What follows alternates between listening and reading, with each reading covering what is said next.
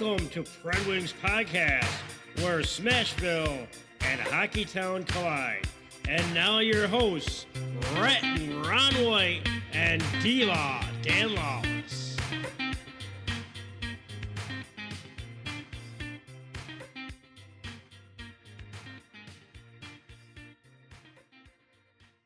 Welcome to PredWings Podcast. We made it to episode 71.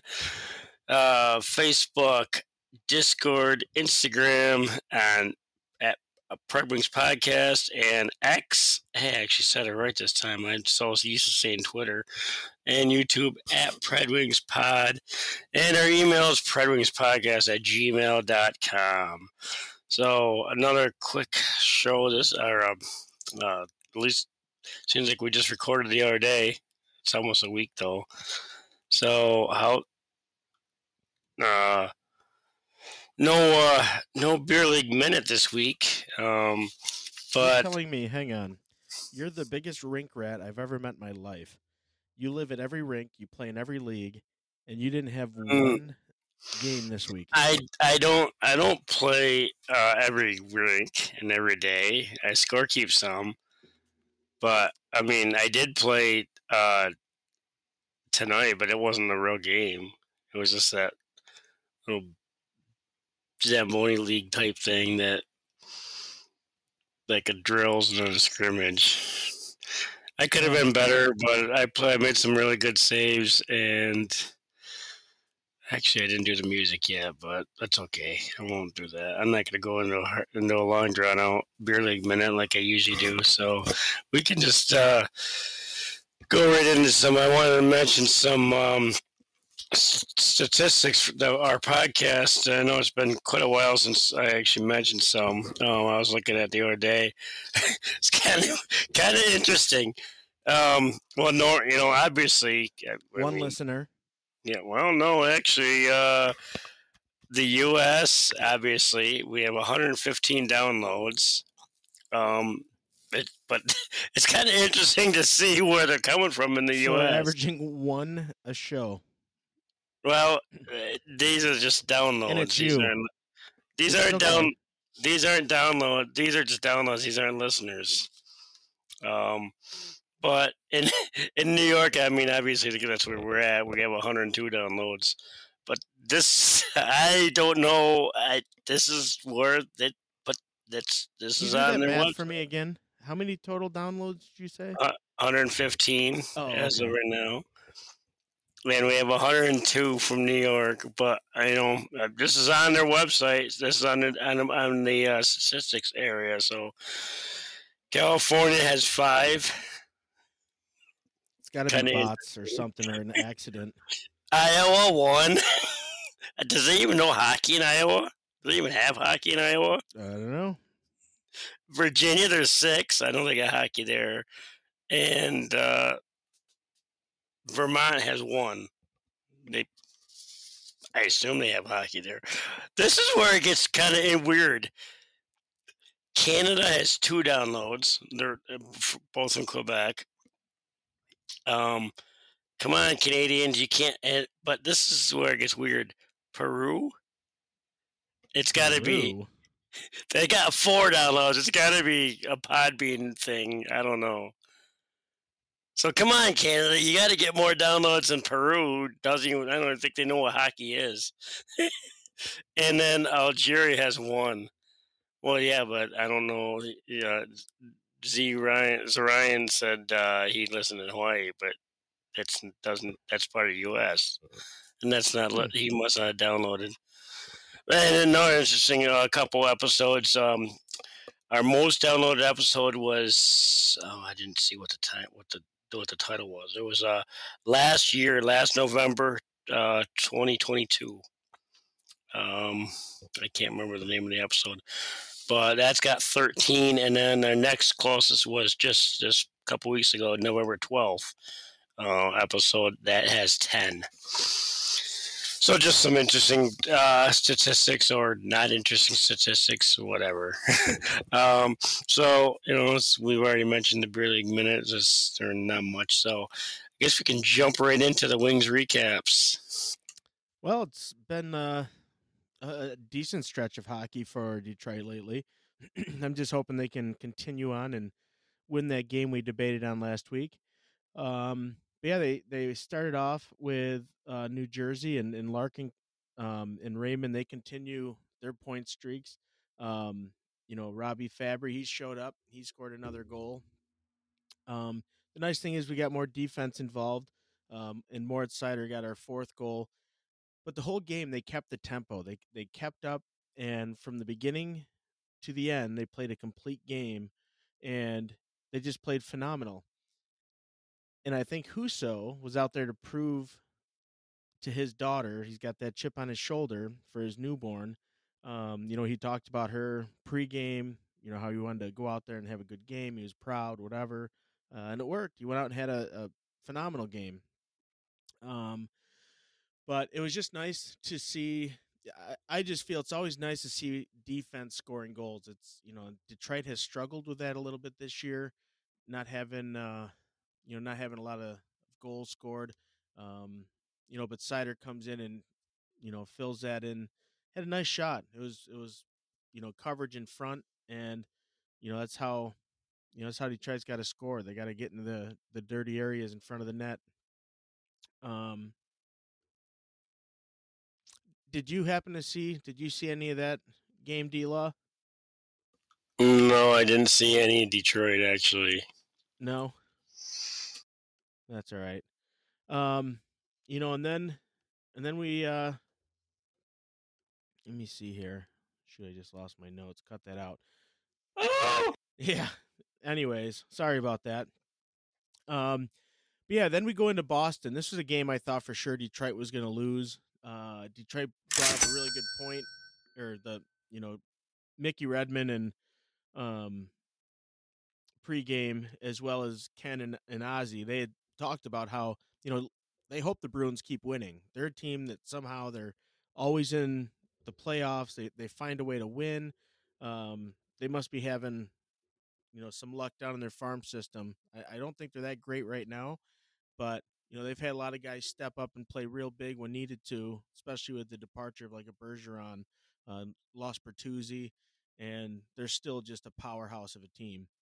But Detroit goes into Boston, and, I thought for sure that was not going to go well. Detroit, they come out first. They strike first in the first period with, Confer and DeBrincat both scoring goals. They jump out to a 2-0 lead, and it was a good game. For Detroit in the first period. Second period, Jake DeBrusk comes out, gets an early goal, and you get this feeling that Detroit is now, as soon as they get that goal scored on them, they start. Lately they've been, they score one, they take three more, so it was nice that Detroit battled back. Fabry got another goal. To add to his streak going on 2 games now. And that puts Fabry at 4 for the season. Third period starts off, Heinen gets a goal, and then the captain comes out and, he gets a power play goal. And in this game, it was same game plan as it was against the Devils. They came out, they jumped on Boston early. They never let their foot down. And they just played great. They played great hockey. It was physical, and they put Boston in a position, later in the game where, they forced Boston to start taking bad penalties. Detroit was just out skating him. In the third period alone, Boston took 3 penalties, and Marchand was one of them. And it was at the end of the game, or middle of the period rather, heading into the end of the game. And that's when Boston usually gets strong and they make that comeback. So getting a guy like Marchand off the ice, and it's just from moving your feet and, not buying into the antics after the play. Detroit just kept to their game. They kept to their game. They stayed true to what they were doing. They didn't get into anything that they didn't need to get into. They just stuck to the game plan, it looked like. And it caused Boston to kind of go into panic mode and started taking desperate penalties. And, Detroit was able to capitalize. They were, they played great. And then the last game I get to recap was today's game, which was a you know, that was a fun game. Detroit came out, and which there's going to be some news on that one. You know, we'll talk about. I don't want to say physical, but it definitely some stuff that needs to be looked at. Again, Detroit comes out, and you know they quick get the first goal on a power play. You know, which has been very hot for Detroit lately. David Perron, nice play from Raymond and Shane Gostisbehere, and you know it gets him, you know, 1-0. But then you know end of the period, you had a deflected power play goal with Eriksson Ek. It was a nice play. You know, he was Detroit couldn't get control of the puck, and you know Kiprusoff was right there, which I thought it was his goal actually, but it didn't end up being his. But there's just they had a great power play. They were able to set up in the zone, but then you know Detroit comes out in the second, and Larkin gets another goal on the season, putting him at 8 to get him you know ahead 2-1. And it was a good game. You know I'm not going to keep going in, but Perron and Gostisbehere, they each scored goals at the end of the game.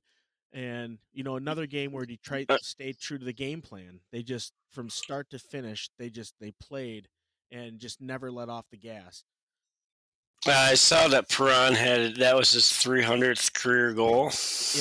Yep. He's had a great career. I mean, he got the cup in St. Louis.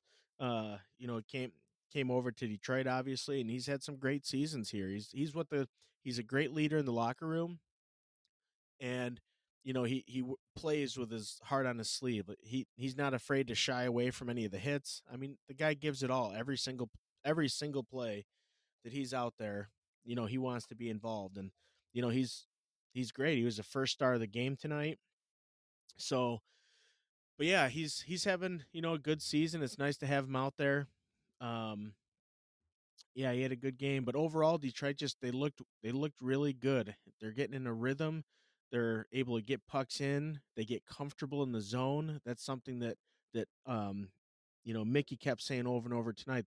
They're in and they're comfortable, and that's exactly right. When they can get in and get set up and they can move the puck around, you know Detroit's a team to worry about. They've got some real good goal scorers on their roster. I mean Perron. I mean anyone on any line, and I've talked about this before. Anybody on any line for Detroit is capable of scoring a goal. Like they're not just out there for garbage points, but you know they can put some goals in. So it's nice to actually have people. So if they can get the game plan to work and they can get comfortable in the zone, you know they're going to have a good stretch of hockey. They're going to be a tough team to contend with. Well, they have as a team. The Detroit's got 74 goals for, actually more than Boston. They're only trailing within their division. They're only trailing Tampa Bay as far as goals for. So yeah, they're scoring goals. They've got goal scorers, right? It just their defense, you know, they've allowed 60. So it's they could not the worst and. Tampa Bay's actually got the worst. Actually, no, Montreal's got the worst. And Lalonde said it perfectly. You know, when he was talking about his goalies, he goes, you know, if you look at their stats, you know, they're all giving us points. All three of them are giving us points. Alex Lyon had the win today. Like all three of them are capable of coming in and winning. The problem is they let in the ugly goal. When you let in those ugly goals, that just changes the whole moment. Like you can feel it even as a fan. Like, oh my God, he just let that in. How did you let that in? And you know, you kind of feel the team like, oh my God. And then it's just, you know, foot on the throat and game over.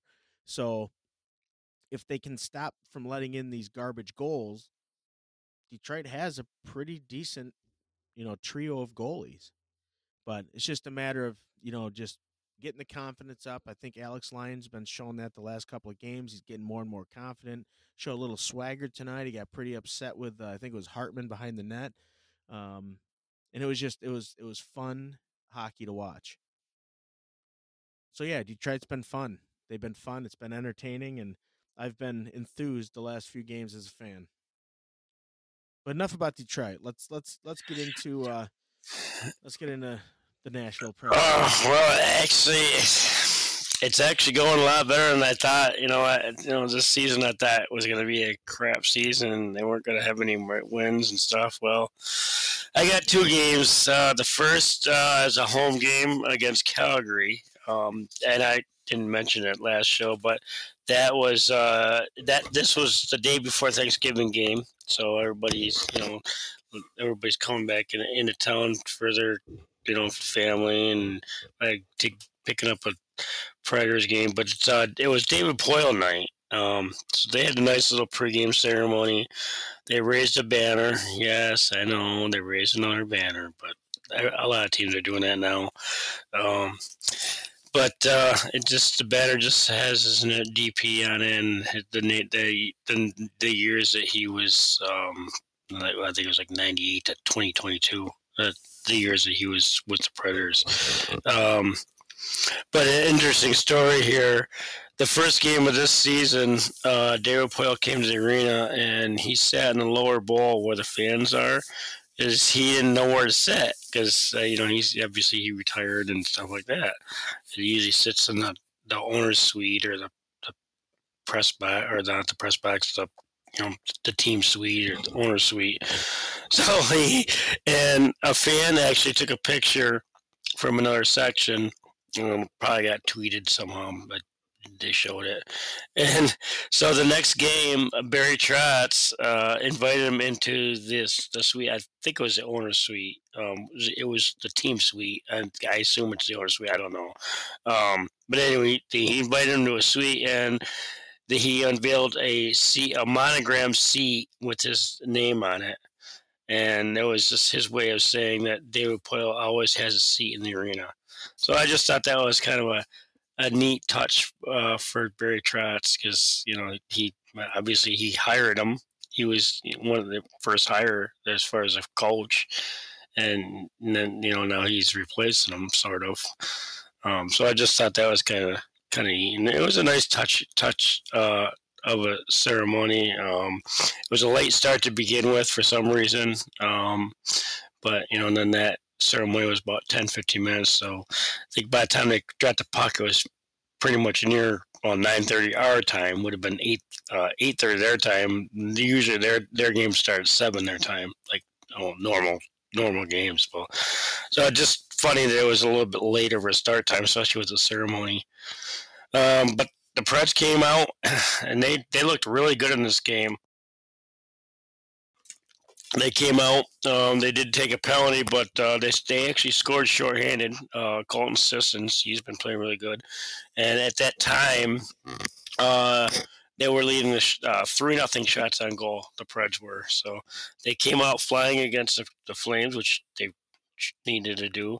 But then, Calgary came right back, tied the game, and I was, watching it, and I'm like, here we go again. But, they have been playing really good, so I wasn't too worried. But then O'Reilly, he scored to retake the lead. And then there was a couple fights. I just wanted to mention because there's a very physical game, the Preds and Calgary. They're not too much of a rivalry, but, they had that one a few years ago, or actually probably more than a few years ago. They had that playoff series, and their rivalry kind of ratcheted up a little bit. It hasn't really been all that great the last couple of years, but it was a physical game, and so there was a couple fights in that. I don't even remember who fought now. Who the Preds? I don't know, but the Preds really don't have too many fighters anyway.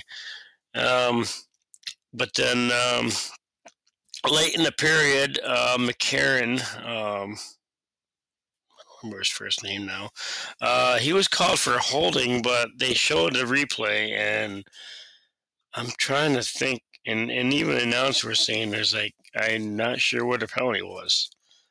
And I don't know what the refs saw, but they actually outshot the Flames in the second period 14-4. So, they didn't really have that pushback, or at least the Preds guarded against it, so they didn't, you know, because there's always a pushback on, you know, because the Preds played really good in the first period. But Marchand was just, he was unbelievable desperation save midway through the third period. Preds could have took a 2-goal lead in that one, but it was just a just amazing save. He was way out of position. He's like almost kind of like a Hasek, just kind of flopping around, and I don't know how he made that save. But Alexander Carrier, he was a defenseman. He finally put one in the net to make it to go up 3-1. But the Flames, they kind of cried about it. They actually challenged it. For a hand pass, you know, because it was kind of like behind the net, and Forsberg did kind of bat it down with his glove, but the Flames touched it right after that, so that negated the hand pass because the Flames touched it, and then Carrier put it in, but you know, because of the challenge and it was an unsuccessful challenge, there's a penalty. So the Preds go, you know, they went back in the power play, but then they perhaps just decided to do a reverse home call. Yeah. And this one, it was a BS call. Not sure what he saw in that one. I think it was just, like I said, it was a reverse home call. I know it's probably not a thing, but hey, You like the reverse hits, and I don't think that's a hit is a hit. It doesn't matter if it's a reverse or a normal. So why can't a home call be a reverse home call? It's a reverse hit. It's a thing. It's not a reverse. A hit is a hit. So anyway, it's when the hitter gets hit. It's still a hit. It is. Just because the guy's got the puck doesn't mean he can still hit just because he's got the puck. But anyway, and that is called a reverse hit. Well, it's still a hit. You don't want it. It is. Whatever. I'm not disagreeing, but it's a reverse hit. Well, whatever. So this can be a reverse home call then. It's not a home call because it's for the visiting team. I don't know. Well, anyway, so the. Parson and actually ended up with the power play goal. It was a nice goal.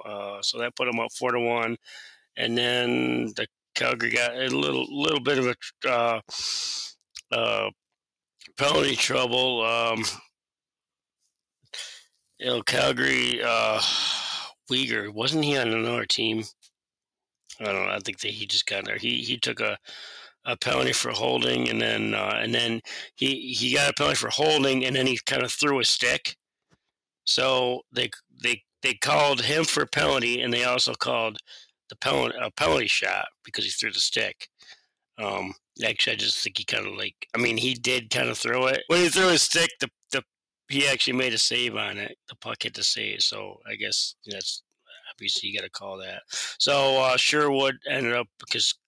Kiefer Sherwood actually got he was the one that took the shot that hit the stick. So he got a penalty shot, but he didn't score on it. But they ended up with a power play. Anyway, Preds win this one, ends put them to a 3-game winning streak. And they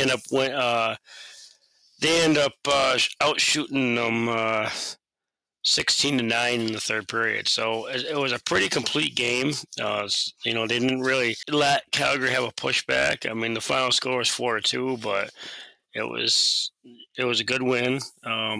Really, really good to see him play like they did.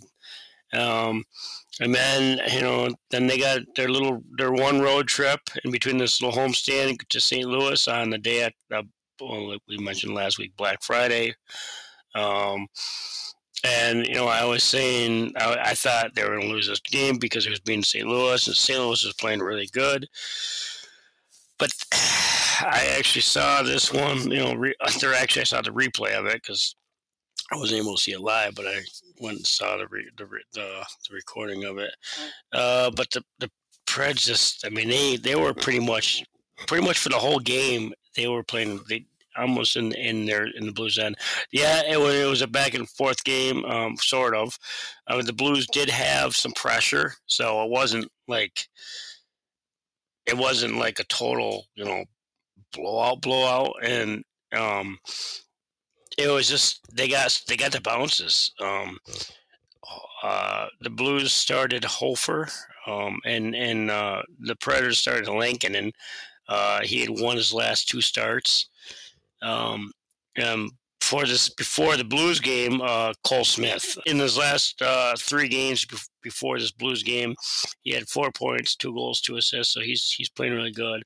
And the Yakov Trenin, he had no points in the previous 14, but in the last three games leading up to this game, he had 3 points. So he's starting to raise his level. And then Colton Sissons, he's got 6 goals this season, which are the most through his 18 games in his career, or most through 18 games in his career. Because it's like 18. They played like 18 or 19 now, I think it is. So he's starting to step it up a little bit. But they had, once again, no changes in the lines. They got, Forsberg, O'Reilly, and Nyquist for the top line. And that's, Forsberg and Nyquist are really hitting it off, really, really gelling. So that's nice to see. And they got a really good face-off, man. And O'Reilly winning a lot of key face-offs. But like I said, I was kind of worried about this game. The Blues are 6-2 at home, at least before this game. But, I'm not sure why, but the Blues had a tribute video for O'Reilly because it wasn't his first game back. But they, he's really loved in St. Louis, brought a cup to him. But, nice little standing ovation for him. And he was on the ice when it was the first commercial break. And he was on the ice, and he, raised his hand and stuff, and pointed to his heart, and so he still likes St. Louis. But then Forsberg jumped on a loose puck, and he scored his 10th goal. Nyquist, his point streak, got an assist on his goal. Stayed alive at 7 games. So he had a 7-game point streak going. Nyquist on that assist. And then Trenin on a 3-on-1. Somehow, he put it through the Hofer's 5-hole. It was reviewed. And, Yakov Trenin, he knew it was in and told the ref, and they had to review it. Not sure exactly why they reviewed it. That might have been the one. No, that wasn't. That was later on. I'm not sure. Not sure why they reviewed it. But it held up. The Preds penalty killing in this game. They had killed off 12 of their last 13. So their penalty killing is doing really good compared to last year. Their power play. Their power play needs a little bit of work. I mean, it's doing something, but not as good as not like it could be. And then here we go again. Schenn of the Blues.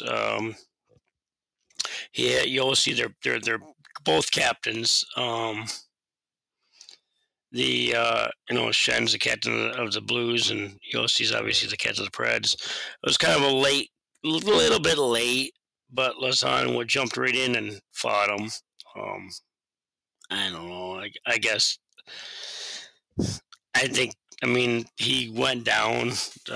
Schenn knocked him down, but I'm not sure if it was really who really won that fight. Not really a lot of big blows landed. But not sure. I mean, yeah, he hit him, but I don't know. I'm not sure why you want to fight at the time. But then Evangelista, he banks one off of Hofer, kind of a bad goal for Hofer to give up. I mean, he was like kind of like, he just shot at the net. He was like kind of near the goal line and just shot it, hit his leg and went in. So that made it 3-0. And then Buknevich got the Blues on the board. So I'm thinking, they Preds lately, they're on a 3-game winning streak, but the last week or two they've given up a lot of blown leads. So 3-0 lead. Blues score 3-1 at home. But they got out of the first period. 18 to 14 shots for the Blues. That was the most first period shots the Preds have allowed this season. And then Spencer Stastny gets his first NHL goal. It was a nice little snipe from the high slot, so that put him up 4-1. And that was the end of the night for Hofer. So his first goal chased Hofer. So, and then Binnington comes in. He hasn't been doing too well lately either. He allowed 10 goals in his last 2 starts. So, the Preds back on the power play. Nyquist, he just dumped a puck on Binnington to get a whistle, and because they were already on the power play, and then it was a delayed penalty.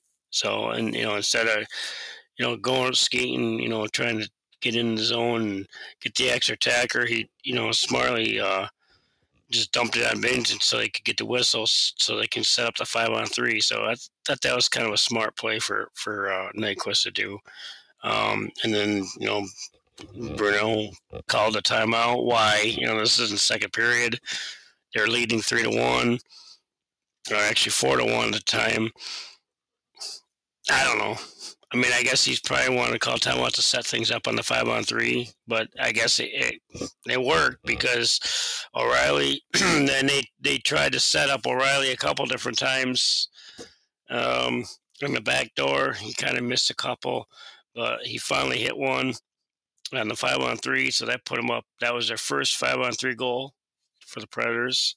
And then so that was on the first 5-on-3. And then Evangelista, he was out. He scratched against the Calgary in the Calgary game, so he comes back in and he jumped on a rebound, puts Spreads up 6-1. And then, the Bills, before this game, the Blues were 11 for their last 12 on the PK. So their PKs was doing pretty good themselves. So I guess things had to change. But then, the Blues come right back. Thomas, he's been red hot. He scored right just after the penalty kill, another penalty kill. And that cut it to 6-2. But that's pretty much as close as I got. O'Reilly, he's got 18 points. That's his third best start of his career. 10 goals, 6 of them are power play, which is tied for the most in the NHL. Nyquist has 14 points. That's his second best start to his career. And it's kind of a funny thing. It wasn't funny, but kind of was. The linesman kind of put a nice little check on Tomasino. Actually, Tomasino just kind of ran into him. But he lost his bucket, so he had to go right to the bench because, his helmet fell off, and they got to either grab the helmet or go back to the bench. So just kind of thought that was interesting that the linesman, he actually kind of ran into the linesman, but it kind of looked like a check, even though he ran into him. But then Forsberg got his second goal right out the face, actually from the face-off circle, a little snapshot. That put him up 7-2. And again, the Preds kind of dominating the second period as far as shots and goal. They outshot him 13-8. But the shots were 27 apiece. And this one, but then, the Blues come right back. They get their first home power play goal, which is kind of surprising. I was on a deflection, but Sherwood come right back, scores on a rebound, but they didn't realize, they actually didn't for a minute there, I didn't realize it was in the net because it was in the net, but it stuck under the net padding the padding that it's in the back of the net. So, but and the goal light didn't come on for that one, but it was a goal, and then gave them Preds an 8-3 lead, and but then late in the game, you know, it was 8-3. It was like probably 2 minutes left. The Blues, Torachenko, I think that's how you say his name. He threw kind of a cheap little slew foot at Nyquist. It was a no call, but, you know, Nyquist kind of battled, you know, about 20 seconds after that, kind of slashed him. And obviously the refs called that, but they didn't call the slew foot. So I don't know. But, you know, the Blues outshot the Preds in the third period, 12-8. They actually outshot them in the game, but it was the Preds' 4-game win streak, which is the first of the season. So it was a nice little win, 4-game win streak going. You know, and then, you know, a little bit later we'll have the previews for the next game. You know, we'll see if it happens. We'll see if it holds up. If they can get a 5-game win streak against Winnipeg at home, but that's it for the recaps. So I guess we can jump into some NHL news, and there's a couple stories. So Corey Perry of the Blackhawks, he is out for the foreseeable future, as far as the GM said. But he hasn't provided any details, but Perry's agent says it's for personal matters. Yeah, we can only speculate what that could be. I mean, I haven't seen any rumors. You know, I know we just saw that incident with Lucic here recently. I wonder if it falls under something similar. I'm not sure. I don't know even. I mean, it could just be family issues. I mean, I guess what I'm getting at is, do we think it's disciplinary, or do we think, or not disciplinary, but like, you know, needs to get assistance, or if it's like family, dealing with like family tragedy or trauma or. Well, according to his agent, it's personal matters. So, I mean, but then again, you know, could that, I mean, usually personal matters usually means family. And he mentioned, he says, Corey and his family appreciate privacy at this time. So, yeah, it's just very... I mean, yeah, I don't think we'll know. I mean, and if it is personal, we shouldn't know. We just... You think he's retired? He's stepping away. He's 38 years old. I don't know. I hope it's nothing, you know, tragic or anything. I agree. And, you know, I just, you know, maybe it is just retirement. He's a guy you like love to hate. He, you know, he signed that $4 million contract. I mean, that'll all be fixed. So, I mean, it's not a lot, but, well, I believe, I thought I saw that he is going to be paid during the time. It all depends on what's going on. I mean, if it's like a legal thing, like he was caught up in something legal, I mean, there's a legal process that goes along with that. You know, if it's a family matter, like it could be written in there that he can get paid for X amount of games, or, you know, something along those lines. Like, I mean, it'll all be spelled out in his contract. Like they're not just going to let him walk away and get it all unless it's duly owed.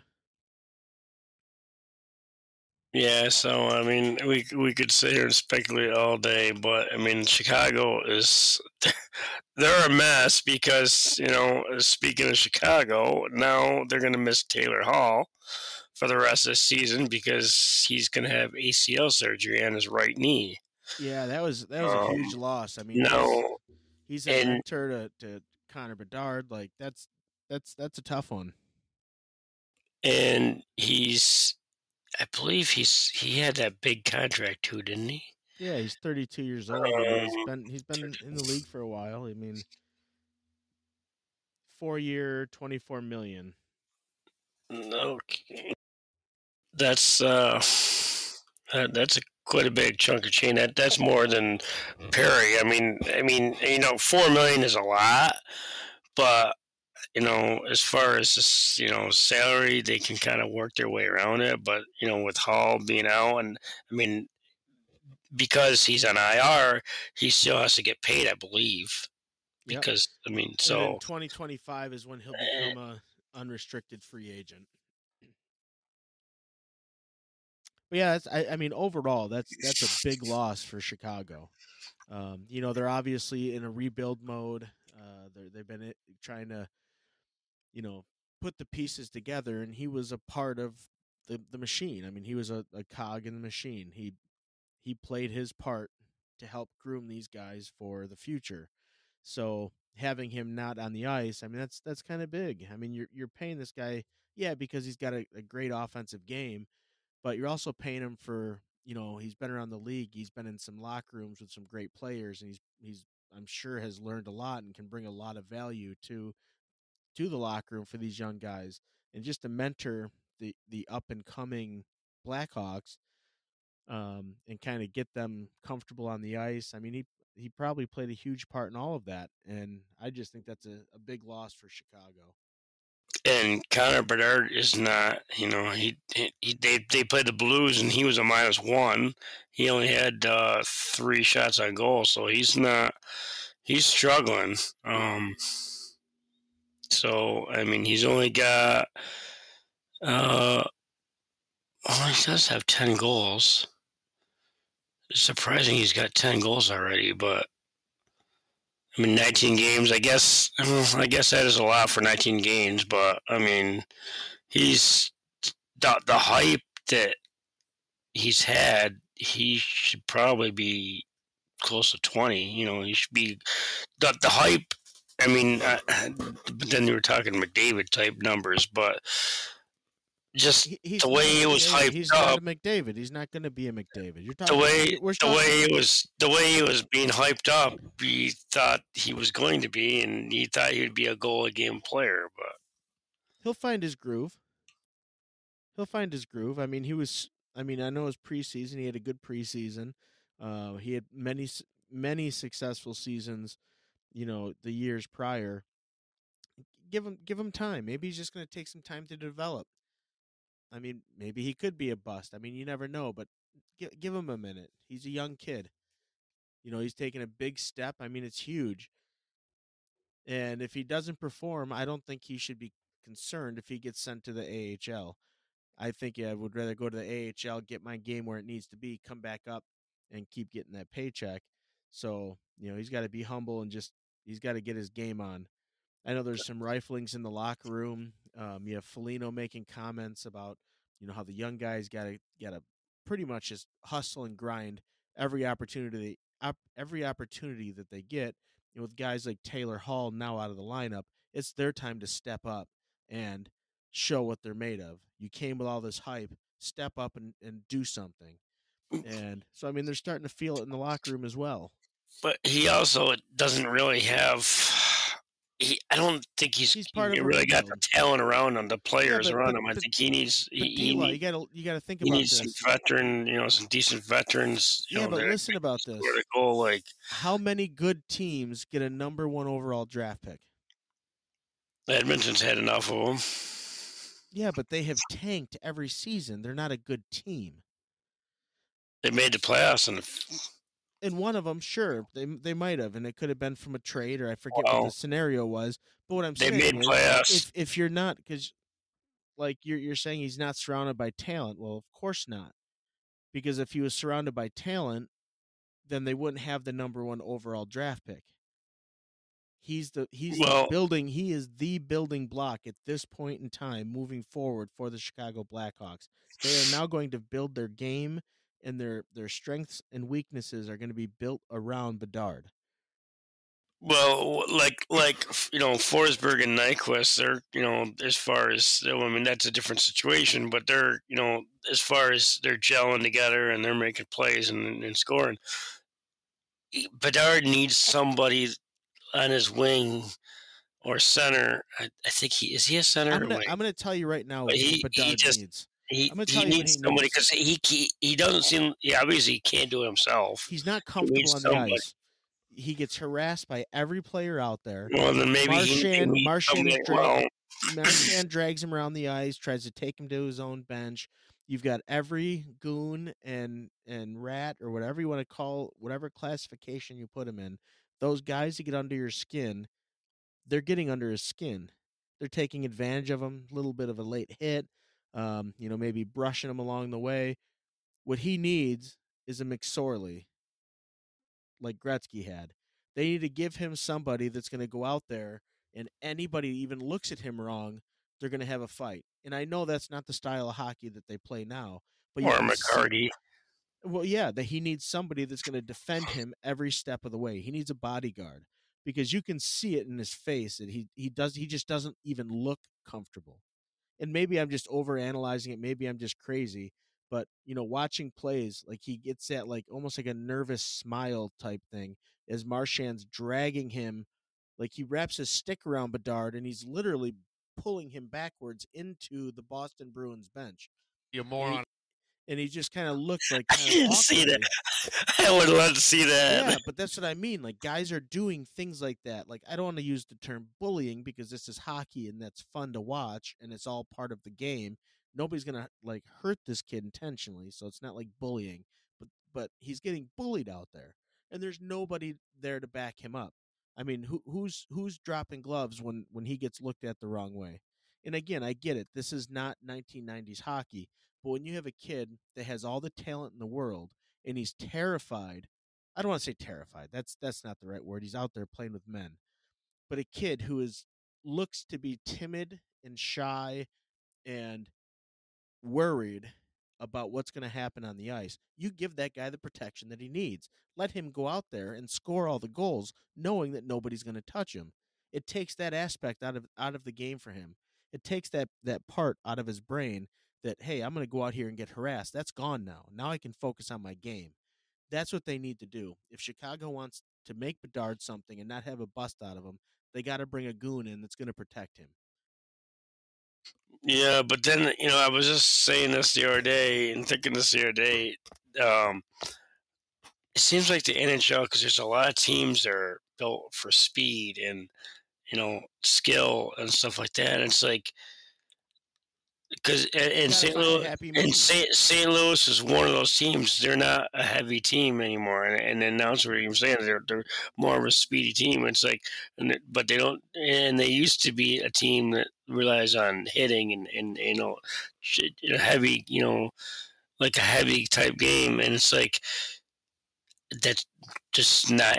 I guess that's just not the NHL anymore. The NHL is like speed and skill and trick shots and all that kind of stuff. And now I just want to point something out. I just think we need to get. I mean, I don't think we need to get back into the fights every 10 seconds, whatever, 5 minutes, whatever. But he does have 10 goals this season. Yeah, but I mean, we do need more gritty. A little more gritty than it has been, is league wide. And regardless of that stat, I still feel you got to give that kid. I mean, maybe it's just the way I look at it, but watching him just get harassed and okay, I know it's coming. I got to take it. Like, no, you don't. You go out there and you play hockey. But I mean, that's just how I feel. So he's got 10 goals right now. Well, let's check back let's see, this is 19 games. So let's check back maybe 40 games in and see what his numbers are. Maybe 50. Just to see if he stepped it up or what's going on. Well, if he keeps this pace up, he'll tie. So the first season that McDavid played all 82 games was 2016 and 2017, and he had 30 goals. In 2015 and 2016 he played 45 games and had 16 goals. And then in 2016-17, his second year in the league, he had 30 goals. And if Bedard can keep this pace, I mean, he could surpass that. If at this pace, it's, 19 games in, say it's 20 games, and just base it. I mean, I know there's 82 games, But through 80 games, if he keeps the pace up, he'll have 40 goals. 40 goals. Which is more than what McDavid had his rookie year. And you're comparing him to a McDavid. Well, that's just the way the hype was. And since going back to last year before he was even drafted. Yeah. And I still think that he gets hazed out there. I mean, it is comical sometimes. Like, yeah, I hate I shouldn't say hate him. I dislike Marchand, but he's doing Marchand things. He's getting the kid out of his game, getting him rattled by literally trying to bring him into the bench. I mean, it's crazy. It's crazy. But I don't think McDavid ever had to go through all that, but he had protectors too, or maybe just Cassian, they didn't. Right? Maybe they just didn't do that because it was McDavid. No, I think he had Cassian. Oh, okay. So, I mean, he had protection out there. Foligno can be a tough guy. Son doesn't sound like he's happy in Chicago, though, the way he's talking. No. Or maybe he's just trying to light a fire. He could be. I mean, he's another veteran guy. I mean, maybe that's his way of, you know, getting these guys riled up. Who knows? But another player is entering the player assistance, Samuel Girard, the Colorado Avalanche. You know what? The NHL, and I'm kind of looking at this a little bit differently right now, but the NHL, they could try to stop people from advertising this. And the reason I say that is because this is, like, I watch all sports. And like something like this comes out, they talk about it at every game at some point in the game about how he entered the assistance program. He entered the player assistance program. You don't hear about that in the NFL. You don't hear about that in the NBA. You don't hear about that so much in the MLB. And this is what, like the third or fourth one this year already? I don't know. I mean, I don't know if anything ever happened. I mean, it does seem like I don't know about basketball or football, but it seems like baseball has a lot in their player assistance as well. So, I mean, they just, I guess, like you said, it's not news, it's not advertised. Right. It's not like shoved, like it's not put out there all the time. Yeah, I don't know. I mean, I don't know if you'll get some of these whacks that might look at it and say that the NHL is terrible and it does all these terrible things to players and, you know, start some kind of protest or ban on NHL because it makes people do things that they shouldn't do. I mean, I don't think it'll get to that point. Hockey's been around forever, and it's actually pretty mild compared to what it used to be in terms of these types of incidents. I mean, you had Bob Probert hammered, crashing his car like in the tunnel between Canada and the US, like, and that they tried to brush that under the rug. I mean, it's much more, I guess back then it just wasn't recorded as much, and it probably happened more than it does now. But now it's everything that happens is in the news or on a cell phone. So again, another player is going into the player assistance player program for help. I hope he gets the help that he needs. I hope he's able to return and play the game that he loves playing. And as long as we're in the NHL news section, there is a fine. I think just one other while we'll find out about the Hartman incident probably later this week. Don't forget about that.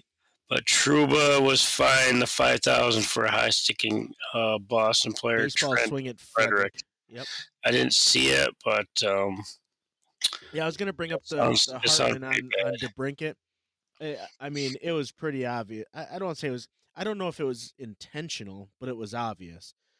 He's going in. DeBrincat drops the puck. You see Hartman's leg extend, and you can even see his right hand on DeBrincat's chest, almost like he's pushing him over his foot. So, I mean, the evidence is pretty clear. I mean, DeBrincat wasn't hurt on the play. It wasn't like, I don't want to say it wasn't malicious. I've seen worse. Marchand is far worse. Not acceptable. I mean, I think it's finable. I don't know if I would necessarily suspend him for it. I don't know. Hartman is a former Predator, and he has, I believe he has had, I don't think he's got a lot of history, but he's had at least one other incident. So that might, yeah, I believe that happened, and I believe that happened while he was with the Predators. I don't remember who it was against or who it was, but I think he did. If I remember correctly, I think it was like a 1 or 2 game suspension. So, I don't remember. As a repeat offender, I mean, just for that, he might. But it wasn't like he didn't drive anyone into the boards or anything like that. It was just a, it was a quick play. You know, I'm not saying it was good or bad, but it was a quick play, and I think he knew what he was doing, and I think he should get something, but we'll find out. And I think that's all the ones we got, because I think we talked about Draisaitl and Ernie last show, and I'm pretty sure we talked about Höglund too. I think that's all the ones. I'm sure we'll talk more about Hartman in next show, because I mean, obviously he's still got to have the hearing, so. I guess that'll roll us into the PredWings 10, and I just have, I know we're not gonna say, mention the Super 16 because that's nothing, but I happen to see it, and they have pretty much the same as ours, not in the same order, but basically same team, so we're pretty much on track with the NHL. So I don't know if you want to start with the PredWings 10 or you want to... mine's actually pretty easy. Mine's going to be all the same, except I'm bumping Toronto and moving Detroit back in. I think Detroit's on kind of a stretch or a good stretch right now. I think that they've been playing really, really good hockey. But again, I'm going to go through it really quick here, but Boston is Boston. They're playing fantastic right now. Vegas, I still have Vegas up there.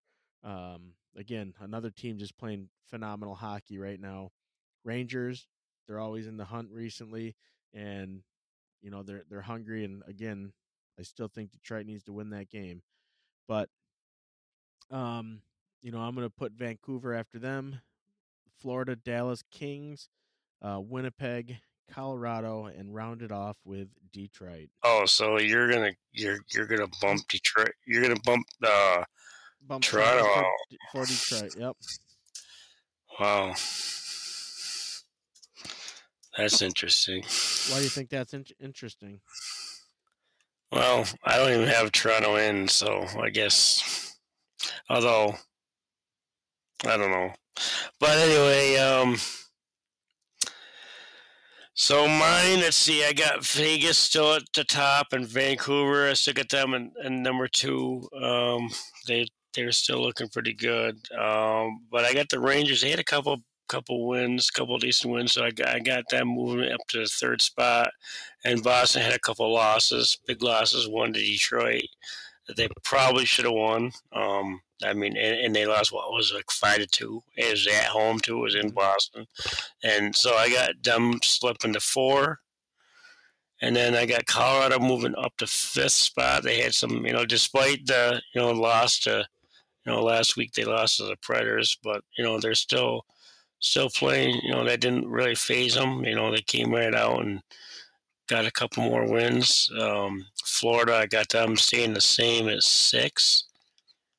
And then Dallas, I got them moving down a little bit, even though, they're still not doing too bad. And then I got the Kings dropping. They're kind of funny right now. And then I got Washington moving. Actually, have them Washington. They were last week. They were a special mention. I got that moving in, and I know it might be a little too early, but I got Nashville moving in the top 10. Just because they beat a couple of good teams, Colorado, St. Louis. They're on a 4-game win streak. Could be 5 if they can figure out how to beat Winnipeg, which has been a nemesis, which we'll talk about next week. And then I got Winnipeg and Anaheim dropping out. I mean, obviously they might. end up back in next week. Who knows? Nashville could be dropping out too, but I don't know. Maybe I'm biased, but I just think the way they've been playing lately. And then a special mention, Philadelphia, they're playing really well lately. They are they're third in the division, just 1 point behind Carolina, who I think did Carolina. I think Carolina played Columbus today. The Hurricanes beat Columbus 3-2. So Philadelphia's right behind them. And then Calgary, they're also not doing. They're still 8-10,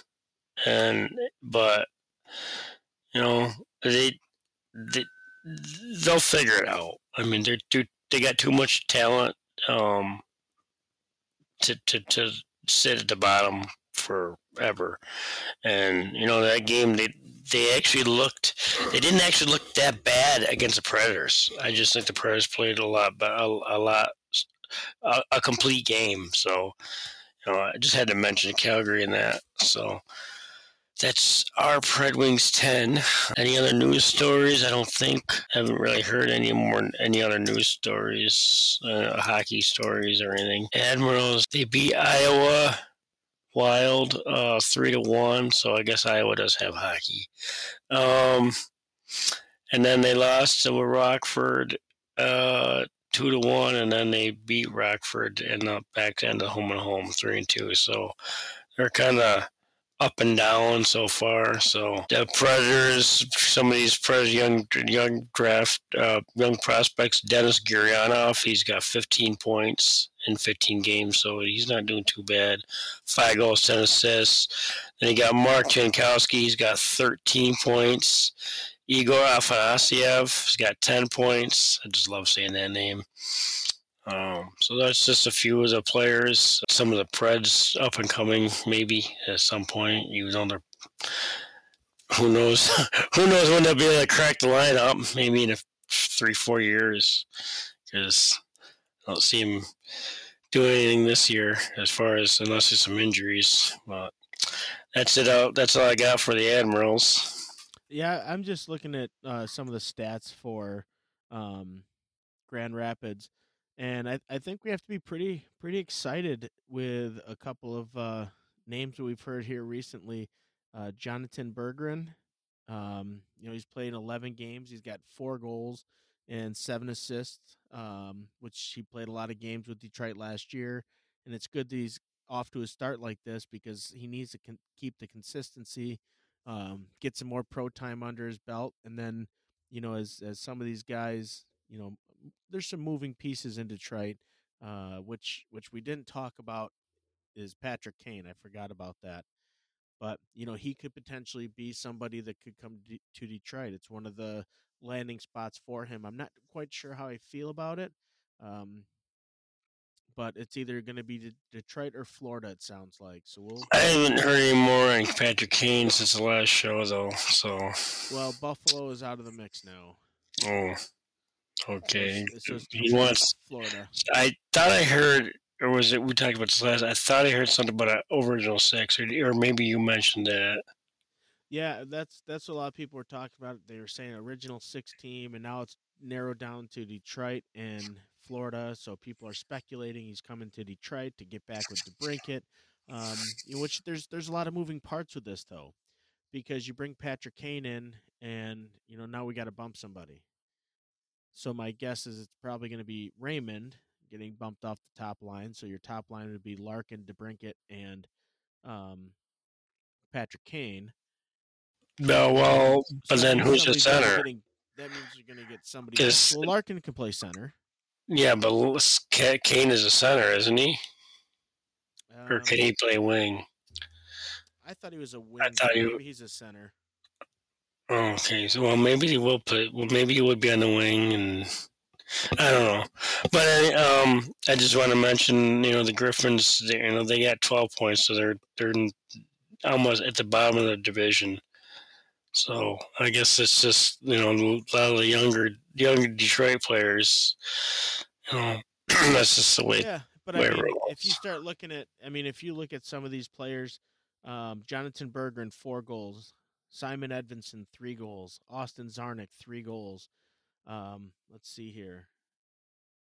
Let's go over to assists. Jonathan Berggren with 7, Simon Edvinson with 7, and then Cross Hannes, he's got 4. But I mean, these are the up and coming wings. Like, these are the guys that we need to develop and get them up here. And, you know, it's a good sign. I'm excited because by the time you have guys like, if, and this is an if with an asterisk, but if Patrick Kane comes to Detroit, by the time he's set to retire, because he's not going to sign a long-term deal. I'd be very shocked and surprised if you see him sign a long-term deal, especially with Yzerman. I think you might be looking at a year or two maybe. But once that's done, once if he comes and then he goes, you're going to have a guy like Berggren that's going to come up and just hopefully fill the shoes that he just left.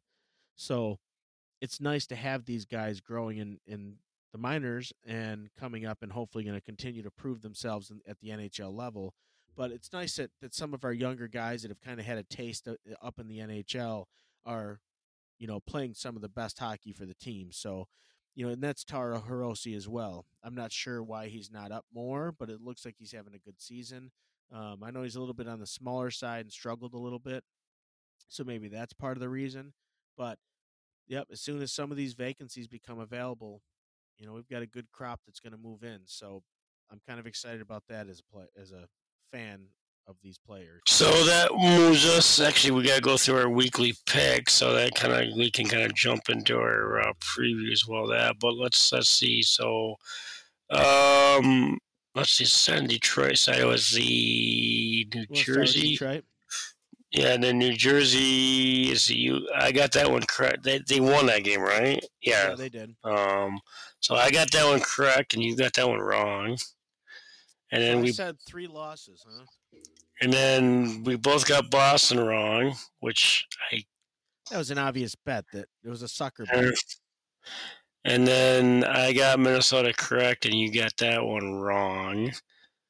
So that leaves me at 10-10, and you're at 8-12. So all right, well, let's go through Trey. Want to go through them now? I'll do and we'll do our picks. Yeah. Okay. So Detroit, you know, we're going to MSG on the 29th here, and we're playing the Rangers. We actually did last show, but we can did that one, but we regurgitate, yeah. So I still have that as a win. I'm still feeling Detroit's going to rally and keep this 3-game streak going to 4. They need to win some of these big games to prove that they're a contender in this league. That's what Yzerman wants. That's what the fans want. We want to make sure that all these efforts and all of these trades and all of these, you know, trying to get draft picks for the youth is all going to turn out to amount to something. So I want a win. I want to show progress. I feel it. We're on a 3-game win streak. We're going to make it 4. I'm going to stick with a loss because the Rangers are also on a 3-game win streak, and it is in New York. They are 6-1 at home. Detroit is 4. Well, they're not too bad on the road. They're 4-3-1, but Rangers are really dominant at home. They're on a 3-game win streak. So I'm going to stick with a loss. Somebody's going to have to lose. Okay. Yeah. Someone's 3-game win streak is coming to an end. Yeah, that is true. Well, then on the 30th, the very next night on a back-to-back, Chicago's coming into Detroit. I am going to go with a win.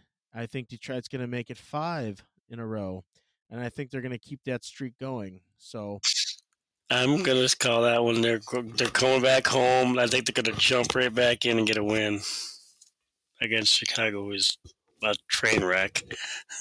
Yep. And then I'm gonna do this one just because we might bleed into that part of the week. But on the 2nd, we're playing in Montreal, and I'm going with a win. I think we're going to make it 6 straight.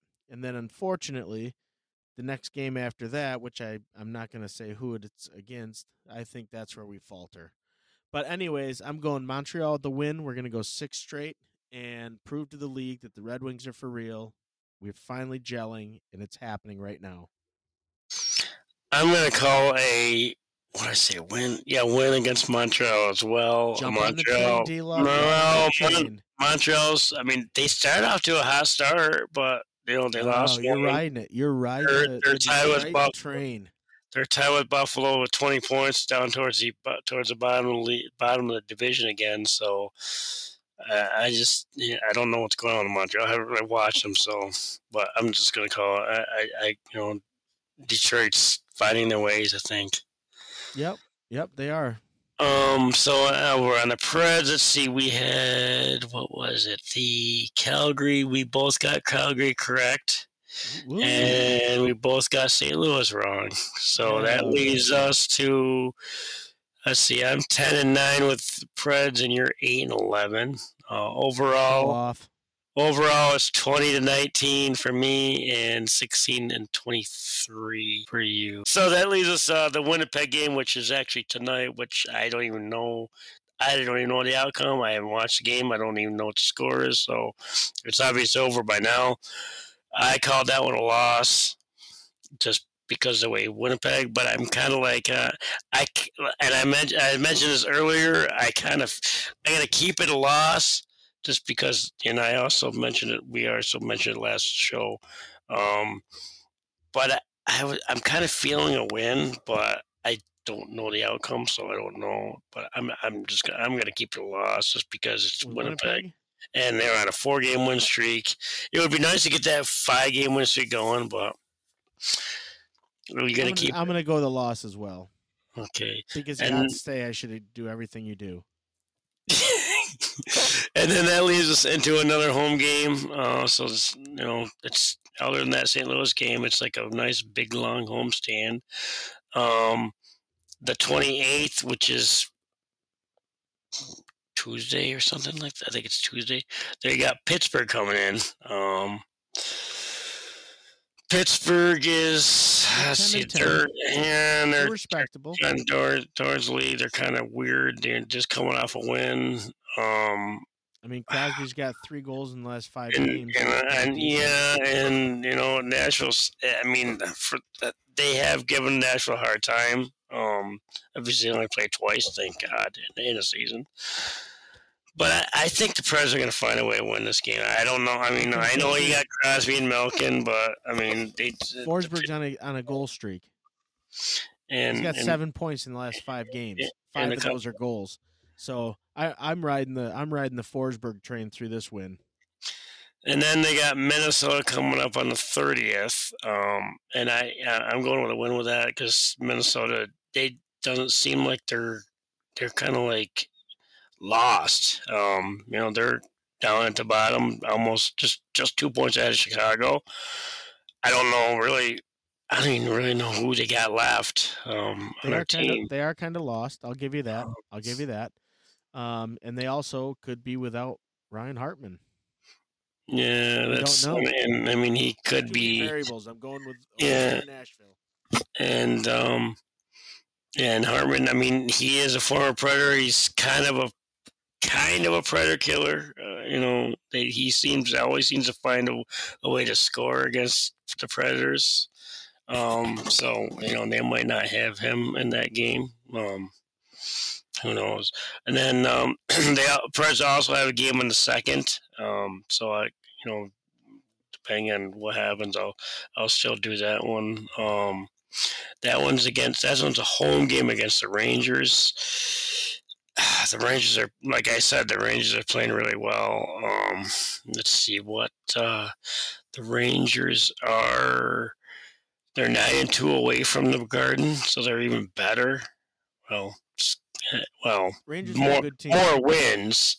And I'm sure they'll probably have some fans coming in to Nashville because it's a fairly easy trip from New York to, nice little kind of a quick trip, plane trip, I guess you want to call it that. So they might have some fans there. I'm going to call it a loss. I'm going to call it a loss. I'd like to be wrong, but who knows? So, And then that's, you know, and then the next game after that, well, I won't say because that kind of like the Predators seem like they're following the Wings schedule a little bit. It's kind of weird. Yeah. Yeah, it's the same teams coming and or going, you know, play before or after or whatever.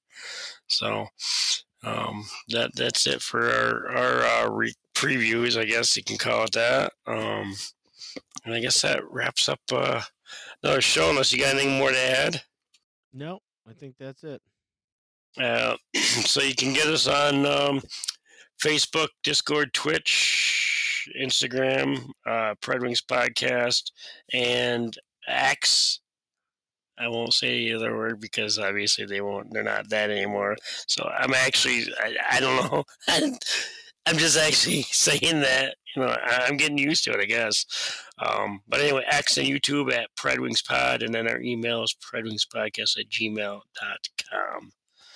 So once again, thanks for tuning in to the PredWings Podcast. Good night, Hockey Town. See ya, Smashville.